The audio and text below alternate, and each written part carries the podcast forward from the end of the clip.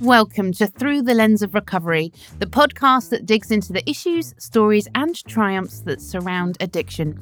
I'm Annie Murray, founder of Horizon, a not for profit filmmaking program that teaches those in recovery from addiction how to create compelling stories through the medium of film. And I'm Sophie Turton, co founder of The Joyful, a brand and marketing agency for ethical businesses.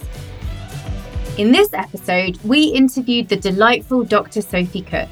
Sophie has had a fascinating life from being an RAF veteran, former addict, and suicide survivor to realizing her identity as a trans woman, becoming an author, mental health advocate, and honorary Doctor of Letters from Bournemouth University. We discuss topics some listeners may find disturbing. Topics include drug addiction, mental health, suicide ideation, and gender transition. Sophie is extremely candid, open, and warm. She is a true delight to talk to and comes at the topic of addiction and recovery from a range of different perspectives. We hope you enjoy our interview with Sophie.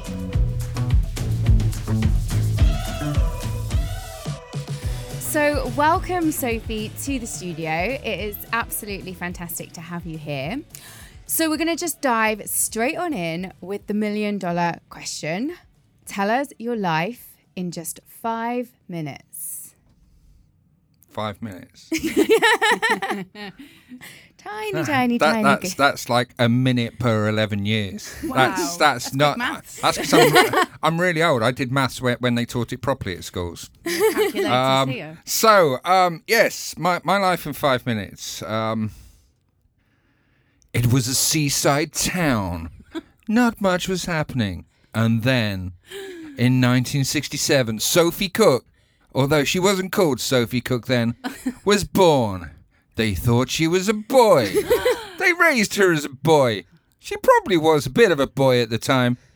But at the age of seven, she realised that maybe she wasn't so much of a boy mm-hmm. and was, in fact, transgender, although it was 1974. So we didn't really have transgender back then. We mm. just had people that really mixed up, like me.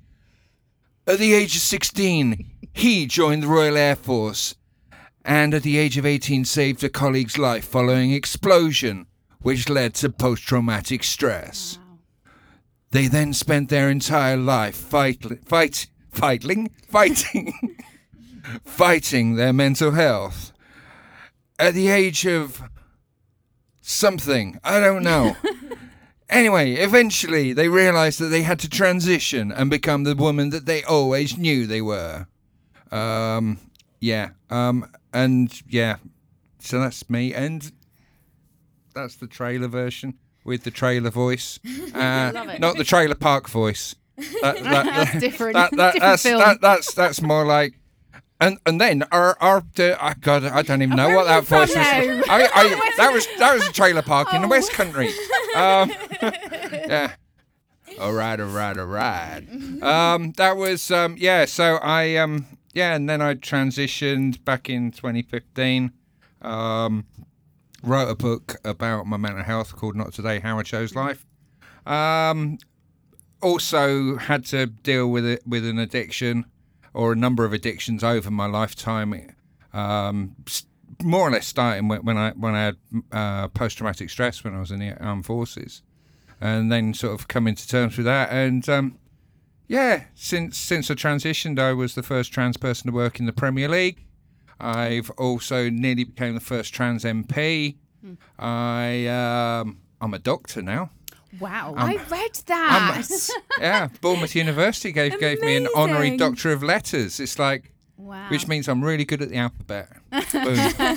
Um, and um, I do acting now. I'm currently pro- uh, developing a stage show with a, a producer, and I'm starting doing stand up as well. So, Amazing. so yeah, and and all of it.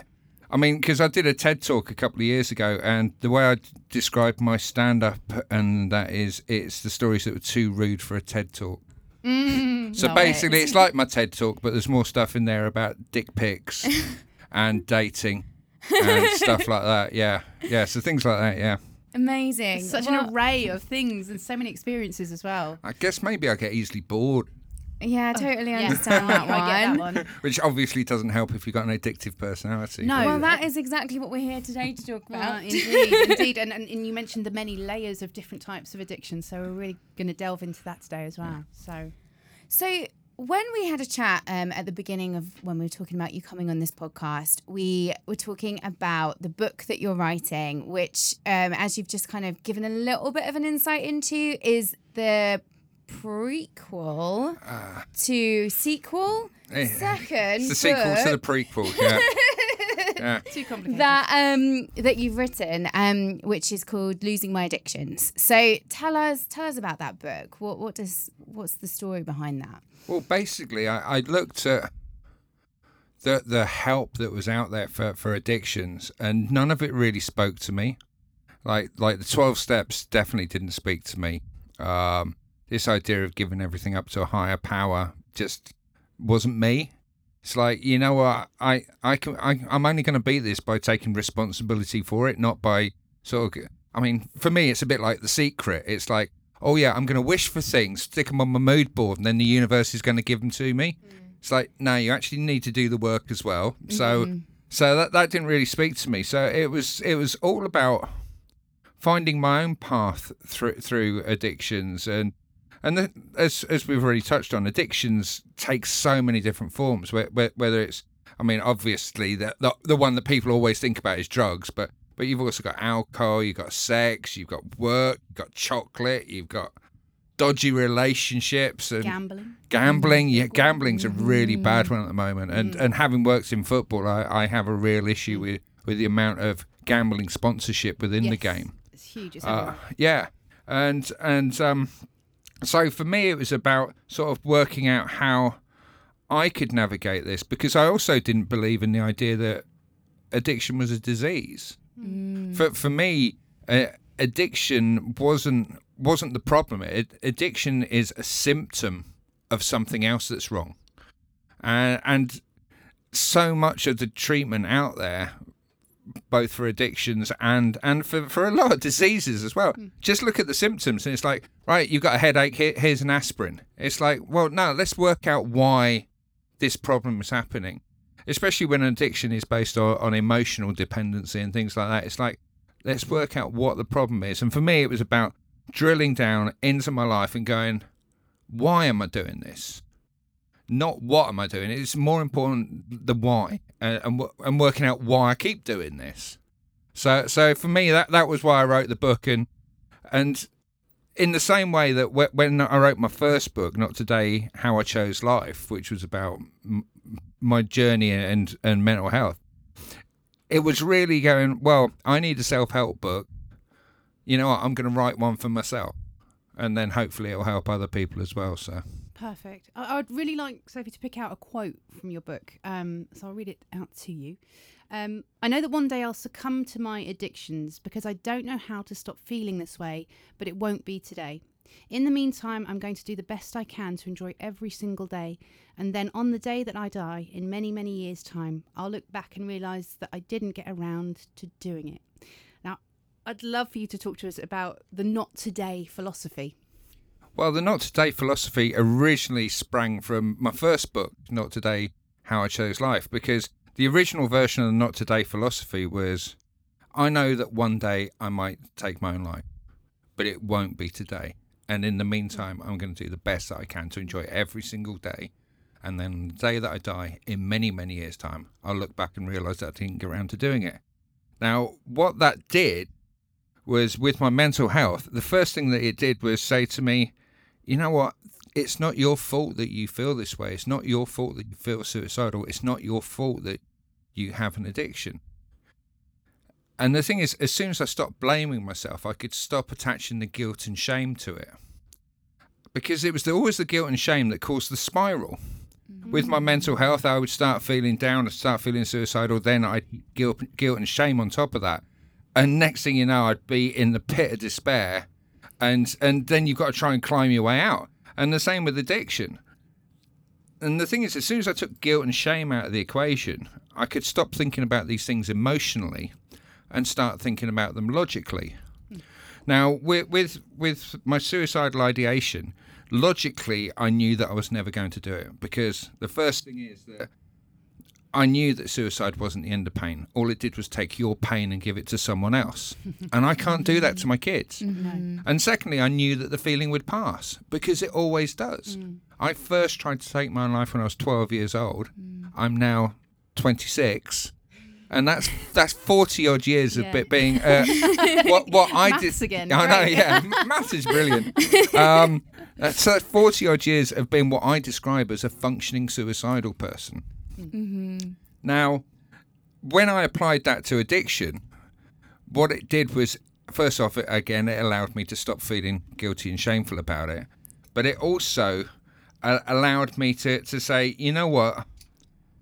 This is part of me. This is part of me. I, I, I don't have control over when I feel it, but I do have control about how I react to it. Yeah. So, and the thing is, then what it allowed me to do was to, again, move on from the guilt and shame. And the problem was that sort of every time I would have a, lapse or a relapse, I would then feel guilty and shameful about it. Whereas what I started doing then was going, okay, this is a learning experience. What did I do that I can do differently next time? Why did that happen? And as soon as I allowed myself to go, every relapse is a learning experience so that I can find out what triggered it and and put, add that to my list of things to avoid basically Yeah. um and I mean and that got that went as far as like some TV shows and some films I had to stop watching because certain behaviors w- would be on them and I'd look at them and go oh yeah like fun." oh yeah um, so yeah, and ba- basically it was just u- using the same tools that I, I'd found to help me with my mental health to help me with, with with the addictions that I was struggling with. I I totally I totally resonate and love what you've just said there because I think it's really important for people who are listening at whatever journey or, or part of their journey they're on to understand that addiction and mental health are not linear.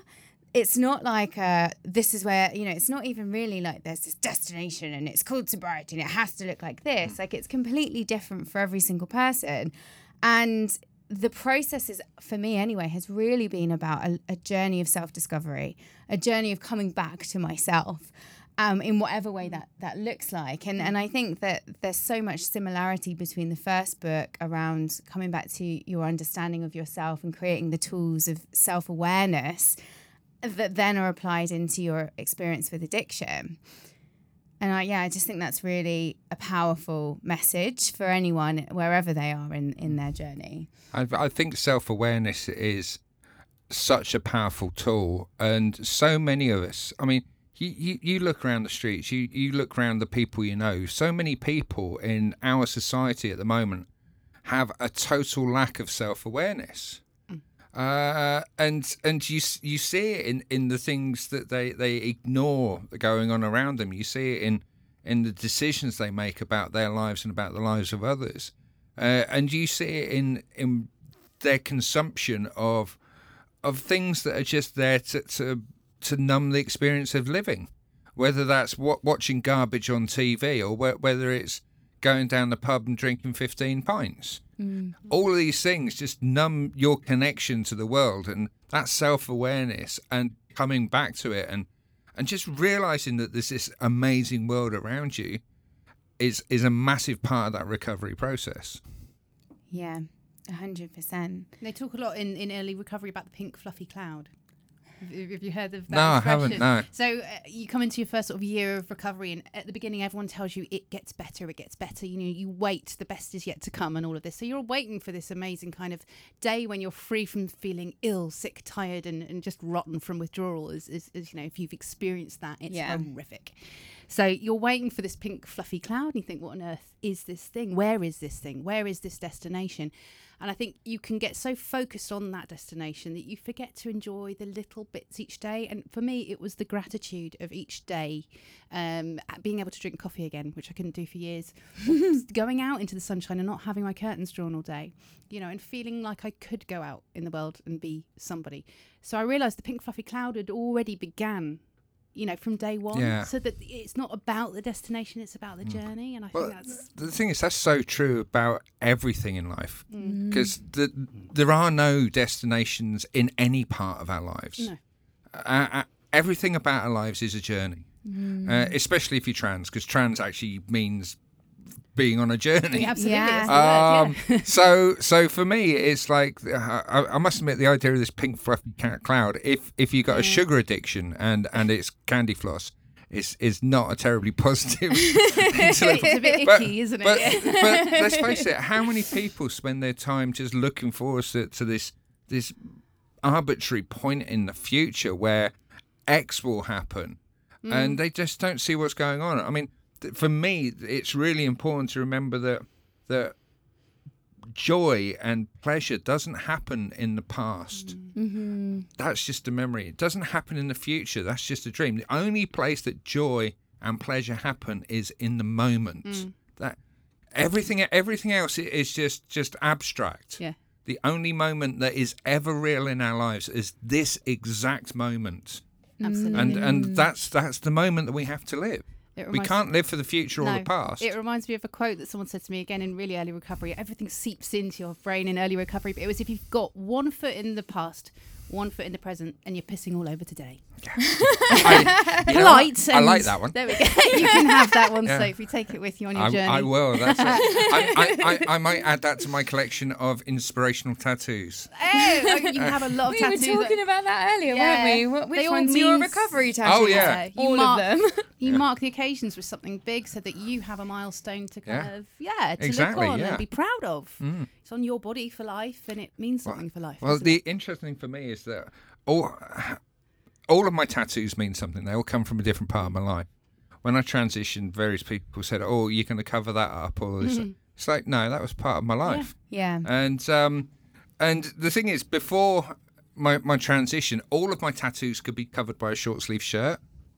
Um, whereas now, like my forearms are covered, and all the ones that are on my forearms that face me are notes to myself. It's like my, my left wrist has "Not Today" tattooed on Love it. Because that that's the reminder that today isn't the day that I die. My left wrist has got "Live Clean" written on it Yeah. and my semicolon and a couple of quotes. I mean, I've got one which is from um, it's it's in Latin. It's a quote from Ovid, uh, which seems very highbrow.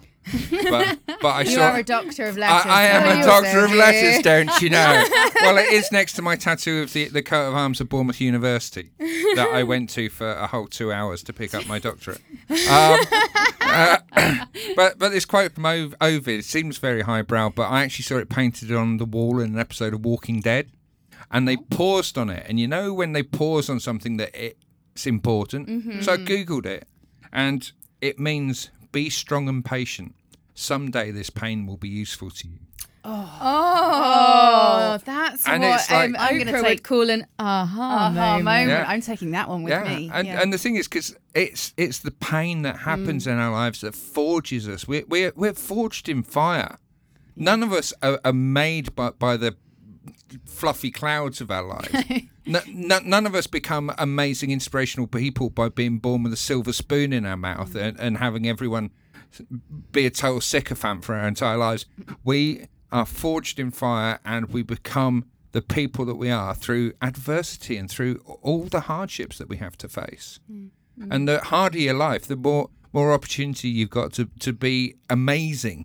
Yeah. So so yeah, I see every one of my difficulties throughout my life as an opportunity to build myself and, and grow.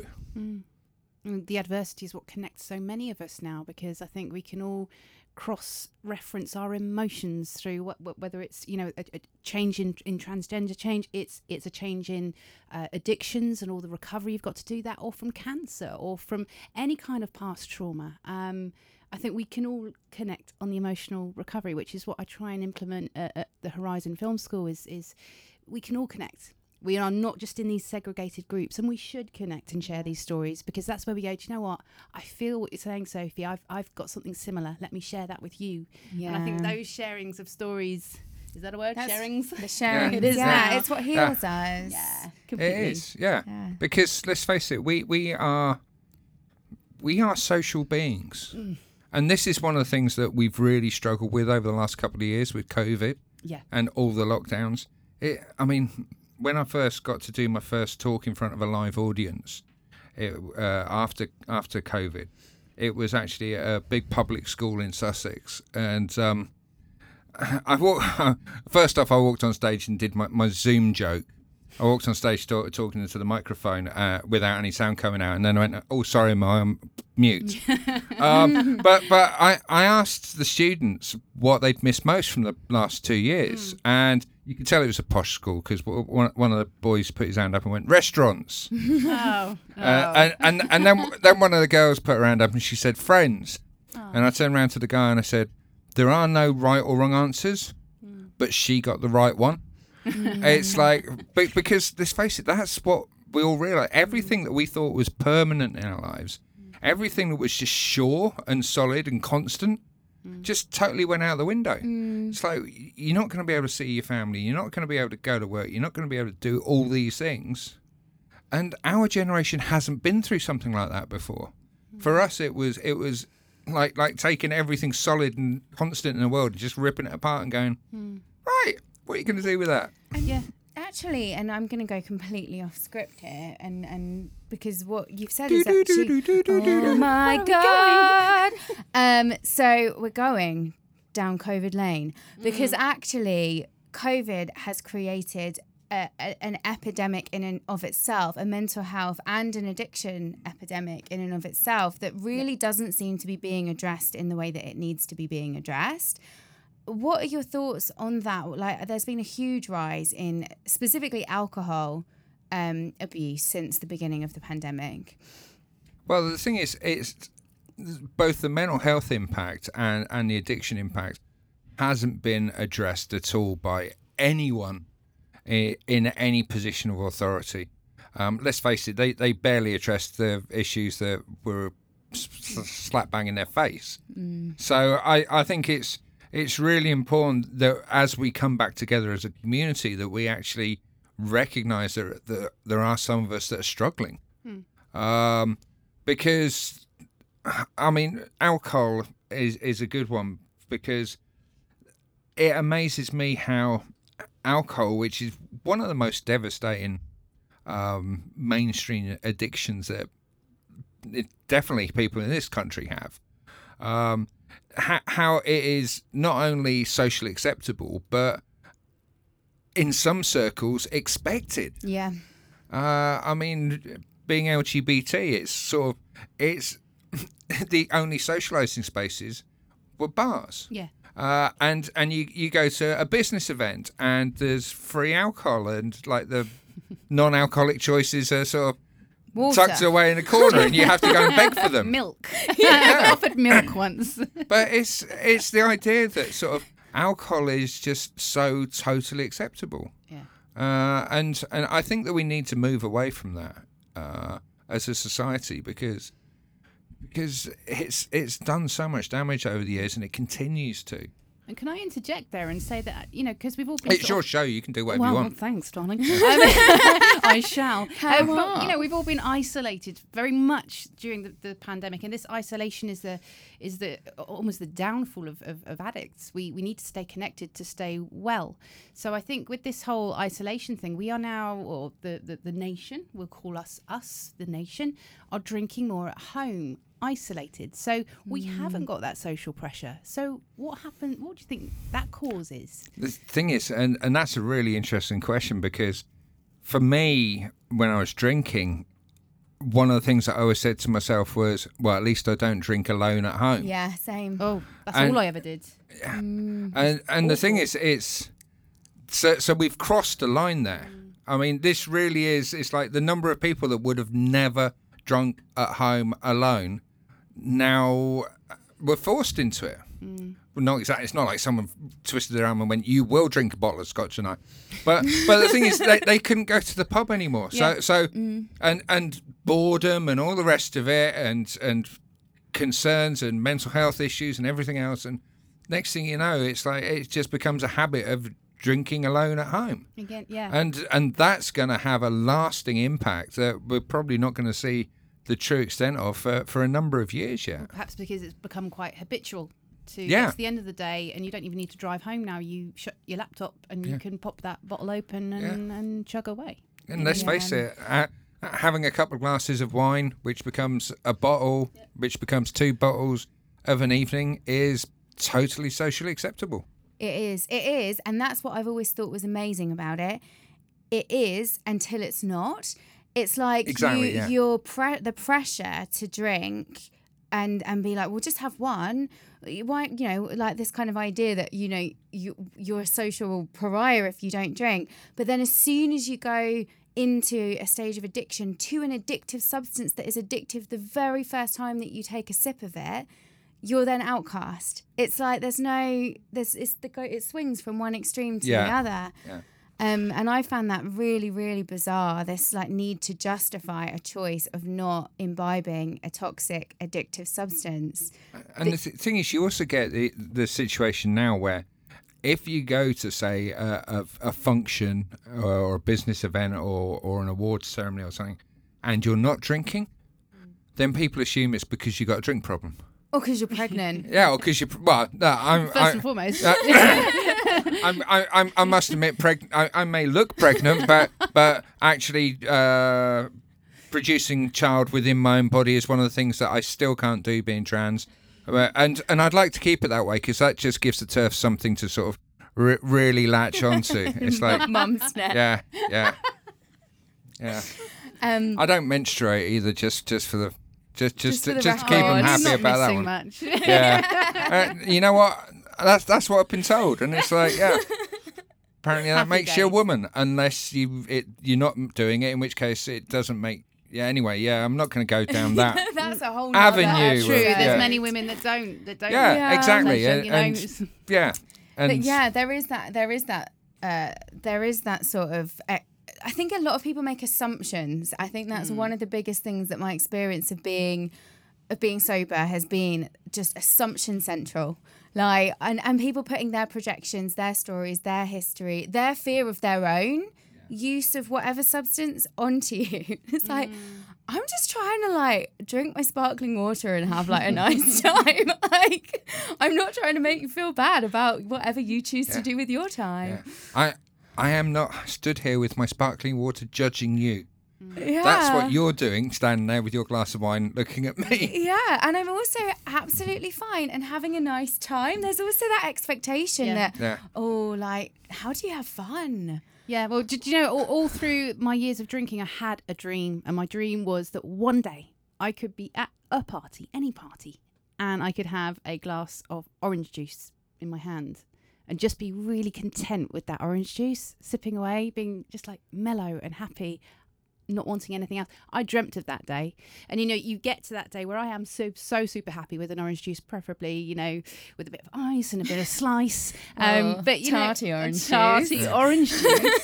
but you know, and people sort of, you know, they, they go, "Would you like, you know, why, why, why, why not? Why not? Can you not just have one, even on your birthday? Can you not just have one?" Well, no, because I used to dream of this moment. Now I'm here. No, I don't want a cheeky one because it's my birthday or because it's Sunday or because it's. Well, you wouldn't say just have one line of coke, would you? You wouldn't just be like just a just a cheeky one. Come Yeah. on, it's Cheeky what it's one. like. It's past lunchtime. You just a cheeky line. Well, it depends what industry you work in.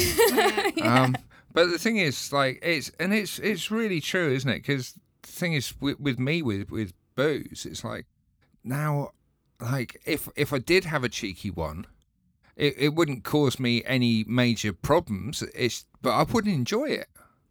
Uh, I mean, and that's one of the things. It's like, I mean, the thing is, like, I I grew I grew up in a generation where booze tasted horrible. Um, we we didn't have alcohol pops and things like that. We all our booze back when I was growing up in the seventies tasted disgusting, and basically it was a effort of will to drink it. And you know I will drink it because it makes me look big and clever. Uh, where where and then they just made drinks so sweet and sort of it's like turn, turned them into alco pops and all the rest of it. But but the thing is, like, an interesting thing for me was, especially when I stopped drinking spirits, was was the way I can't even look at them now without feeling ill. Um, just the thought of drinking a, a, a strong spirit would just like, yeah, I, I, f- I feel ill now just thinking about it. So so so yeah, it's the the idea of like, oh, just go on, watch this one for your birthday. Yeah. Mm. There's a there's a lot of we spoke you spoke about it earlier on, but there's a lot of guilt and shame attached to addiction generally, and I think specifically it seems with alcohol because it is so societally acceptable, and as a British person, it's almost like. What do you mean you can't drink? Like, oh, there's something wrong with you because you can't drink, and it's that kind of. I've I've definitely experienced this, and I, I've I've heard a lot of people who have too. Of this sort of feeling of like you should have been better at drinking. Like you should have been a better British person and be able to handle the drinking better. Like, mm, you know, uh, you spoke about really like letting go of guilt and shame, and I'd really just be interested to hear like how have how have you moved through that? Yeah, this idea that yeah, you should be able to sort of um, handle it. Uh, yeah, it's like, well, I I drink and I haven't got a problem. It's like, yeah, well, the thing is, I don't think that we have problems with addictions because of the substances that we use. I think we have problems with addiction because of because of the way our brains are wired and because of trauma that we've we've suffered at various points in our lives. Because I, I think that the, the mental health background to addiction is sorely underestimated in so much addiction treatment. Um, I mean, if if you struggle with with with one kind of addiction, you, you will struggle with others. I mean, we, we see this cross addiction, and that is that's not because of the substance. That's because of, of the way we're wired and because of the reasons that we became addicted in the first place. Mm. If if you became addicted to something because you were trying to quiet the voices, because you were trying to like drown the pain, because you were trying to just stop feeling things, then then that's not that wouldn't change if you if you change change the substance. Yeah. And and and the thing is, someone that goes, well, you should have been better at drinking. It's like, hmm. you know what? Actually, maybe, yeah, maybe we're not all the same. Maybe we are different. Maybe you shouldn't try guilting me because, like, you know what? Actually, because of all the crap I've been through in my life, this is where I ended up. And interestingly, with that, when I look back on my own experiences, it was all to do with trying to fit in because I felt different my whole life. And as soon as somebody gave me an access to being accepted and to feel like I belonged within the group, which was drinking and drugs, at, at like 14 was when I first had exposure to that, I was like, yeah, like it wasn't even necessarily about escapism, it was more about belonging somewhere. And whatever it might be, it's like, if for me personally, when someone says, well, why can't you just have one? You just need to be better at moderation. It triggers so much more in me because it again feels that I'm being rejected mm. here, which then my brain goes, oh, just have one then, because then that person will accept you. Mm. But but the thing is that there where it's about acceptance, it's the the the, the trauma that you're trying to escape from is the trauma of not fitting in, it's the trauma of mm. being rejected. Yeah. Um, and and let's face it, when we're growing up, uh, the, the fear of rejection is such a massive thing for us, Huge. um, especially if if we haven't found found out who we are yet. Because let's face it, at that point you're still learning who you are, still learning what your place is in the world, and if you're constantly rejected, I mean, like for me, being being trans and growing up, being trans and growing up and joining the Royal Air Force at 16, it's like the there's there's degrees of fitting in that you mm. can and can't do, and I was always going to be an outsider. And the interesting thing for me was after after my transition in 2015, I actually went to an RAF reunion and met some of the guys that I was in the Air Force with. Some of them for the first time in 30 years, and first thing is obviously none of them had any idea that I was trans. But secondly, none of them had any idea that during the entire time that we were together in Germany for three years in the mid 80s, I was self harming regularly. And none of them had a clue that that was even happening. So the thing is, we all do what we, we can to sort of fit in, and yet we all sort of have have these secret trauma that other people don't even know about, and that that we're trying to deal with, uh, and we try and deal with it in mainly negative, uh, unhelpful ways, and that for me that's what most addictions are. Most addictions grow out of trying to handle. Uh, I mean, in, in the book, I describe us as being holy souls, not holy as in church, but holy as in our souls are full of holes. Mm. Yeah. And those holes were caused by trauma, pain, rejection. And what we're trying to do is plug the holes in our soul. Uh, and normally, to plug those holes, we, we use things that are, are really negative and unhelpful, like like like drugs, alcohol, sex, relationships, things like that. And in in our efforts to plug those holes, quite often we we rip them further apart. And and Yeah. yeah You mentioned a lot about sort of the way you, you the language, and obviously you've, you've written books. You're great with words. You've got a lot of words. Whirring I'm a around. doctor of letters. You're a Yes, doctor of letters are. as well. Let's forget. but how do you think we can be more empowered or empower others through the, the language that we use when we speak about addiction? Do you think there should be a change in the words that we use? I, I think that I mean this this idea that someone is an addict. No no one is an addict. Mm. That that that defines them. That is a label. That is someone may struggle with an addiction, but it doesn't define them. No matter how much it's taken over their life. Yeah.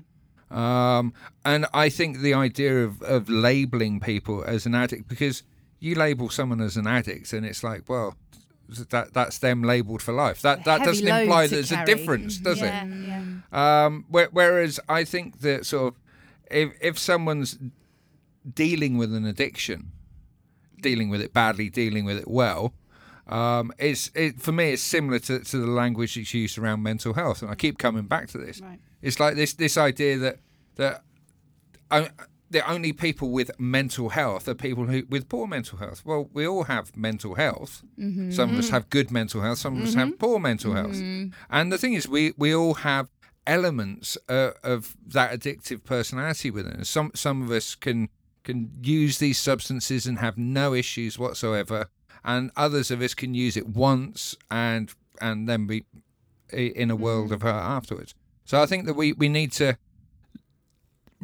take away a lot of lot of the shaming, a lot of the, the finger pointing, uh, and and actually appreciate that there's a reason why people end up in this position. Yeah. It's like when people look at homeless people and go, "Ah, but they've still got money for drugs." It's like, well, tell you, you you try living on the streets and and uh, without sort of having something to numb numb the pain that's of that it. And experience. Do you know. I've, I've lived on the streets, Sophie, myself for, for many years um, before getting into recovery. And um, there's that sense of worthlessness, of course, but you've got to get through each day. Each day is a survival. But I must say that I was more sober on the streets than I ever was when I was put into hostel or emergency accommodation because there I could lounge around all day.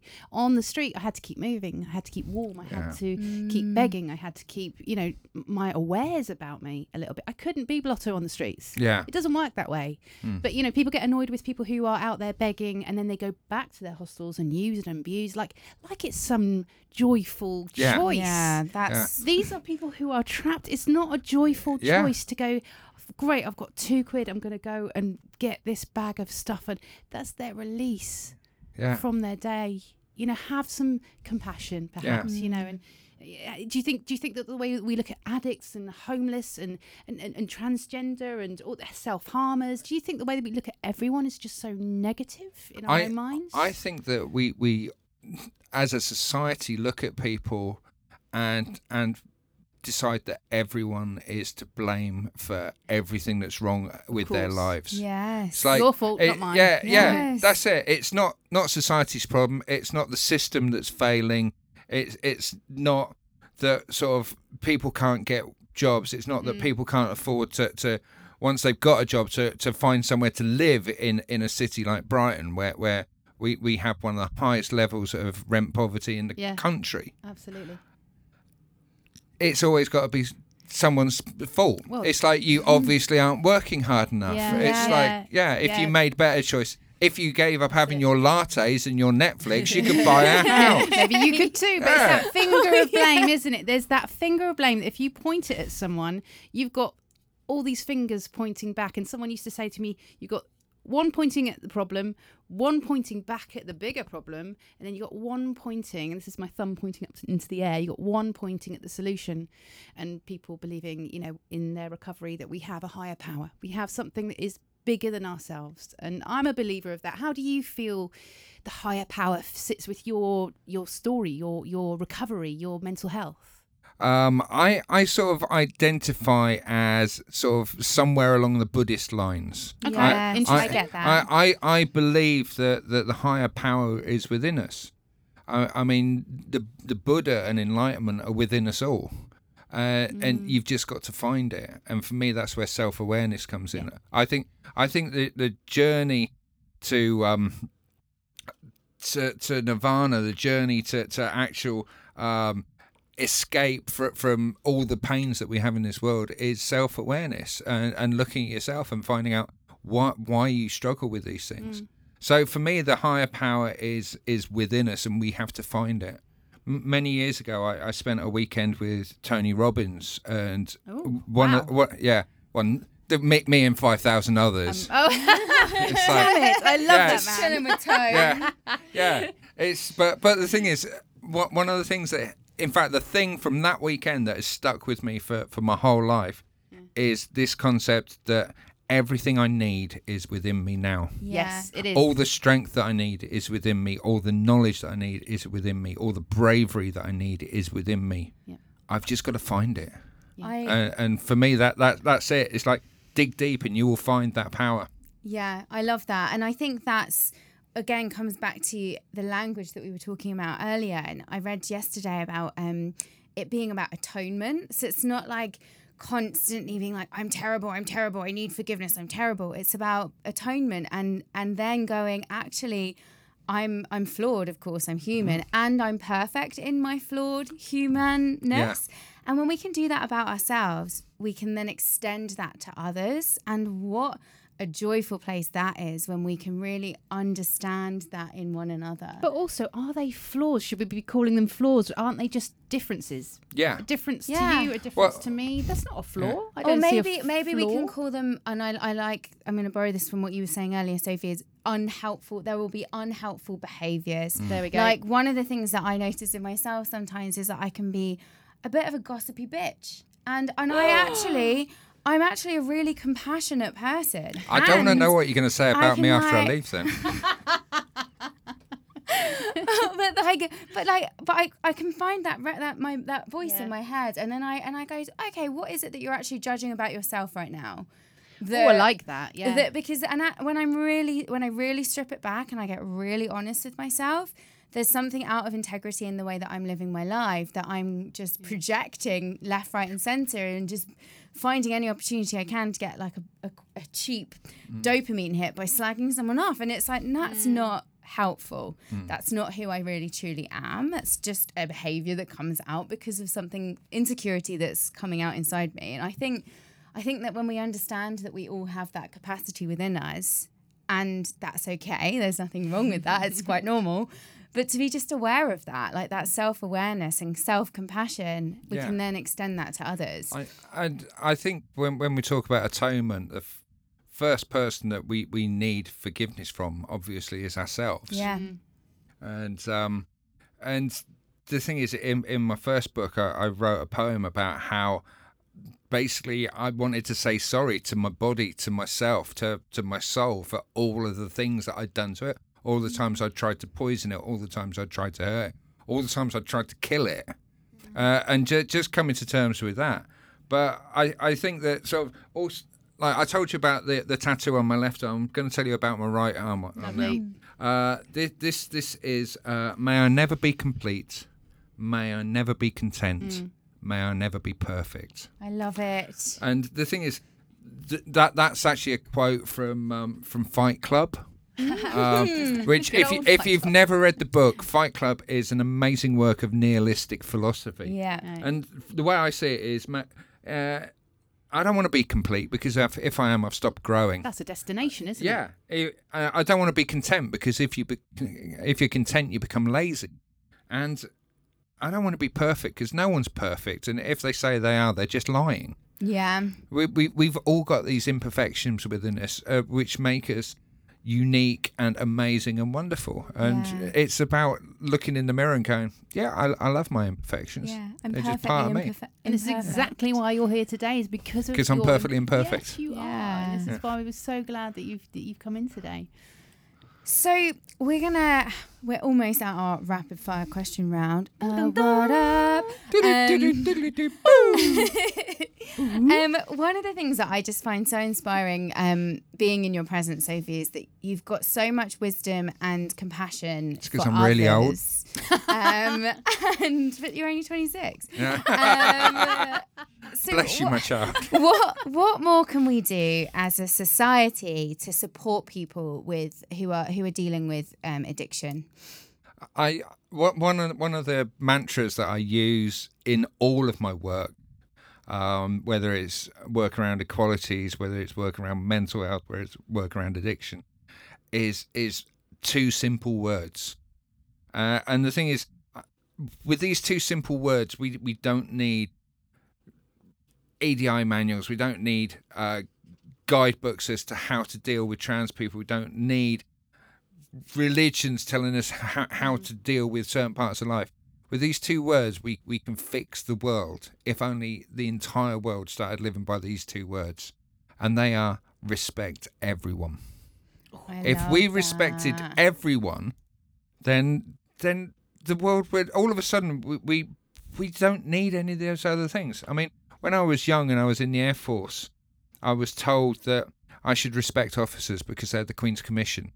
And being young and stupid, I thought, well, no, they have to hmm. earn my respect. Hmm. Now that I'm old and stupid, I know that nobody needs to earn my respect. Everyone gets my respect as a given. That is that is that's my baseline. Yeah. you Yes, get my respect from from the first moment I meet you. You can lose it really quickly. Yeah. And some people seem to be in a race to see how quickly they can Do really well. But, but they had it until they opened their mouths.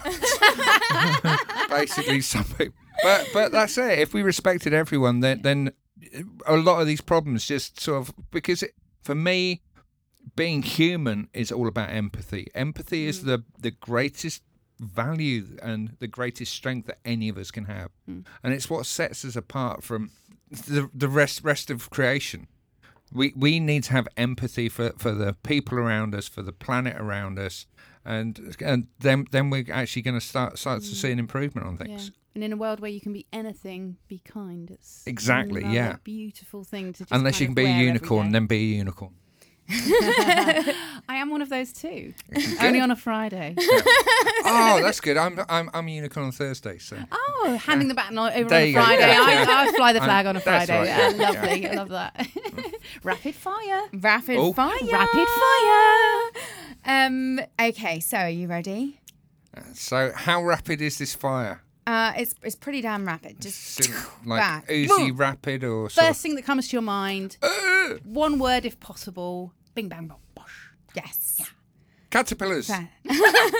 You haven't Oh, had the question yet. yet. Oh, sorry, Hold your horses. sorry. Hold your unicorns. So, Sophie, what do you enjoy doing in your free time? Uh oh. Caterpillar. Not caterpillars. free time? What's that? Um, uh, you know what? The, my greatest pleasure in my free time is spending time with my 21 year old son who's got epilepsy and learning difficulties. He's uh, he's obsessed with cars and motorbikes and things. We go off to, to motor racing and museums and things, and I take him to a lot of football matches. And yeah, he's my best mate in the whole world. And yeah, that, that that's my greatest joy in life. Beautiful. Oh, that's beautiful.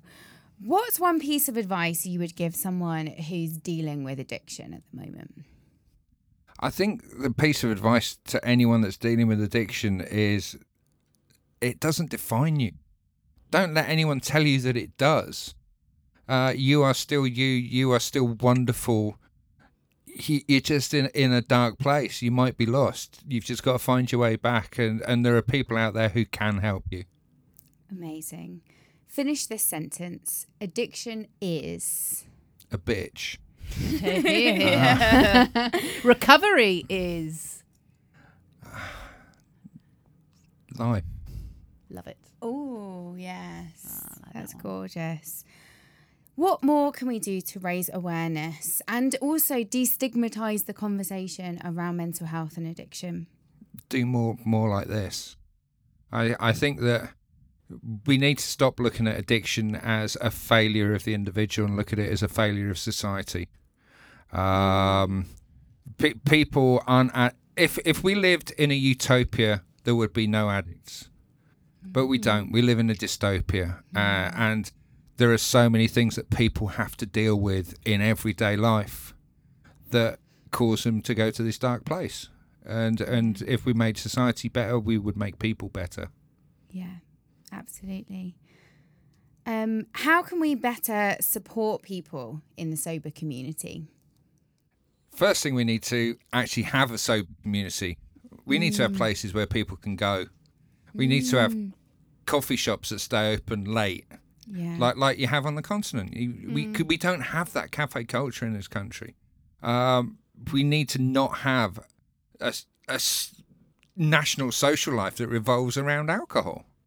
Um, we we need to just give people options, and at the moment the options are go and partake or or be the sad lonely person in the corner. Everyone looks at and goes, "Oh, what's wrong with them? Why aren't they drinking?" Do you know, just very quickly, there was people who tried doing the dry bars, you know, with all the all the juices and things late into the night, but they didn't make enough money. Yeah. That's all I'll say.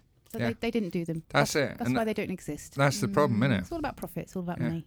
And yeah, and it always will be in this society. Yeah. because that's the way it runs. And also, no one goes to a juice bar and drinks 10 pints of juice. You couldn't. so it's not going to ever be as if, if you are, is it? please, please make sure you have more than one lavatory. Messy. Um, and finally, what do you wish you'd known at the beginning of your sober journey that you know now? Not to trust dodgy Pete. Dodgy Pete. Dodgy Pete. Oh yeah, yeah. Don't trust dodgy Pete. He he will say tell you things and like it won't. Yeah, yeah. Don't Is trust the him. clue not in his name? Dodgy Pete.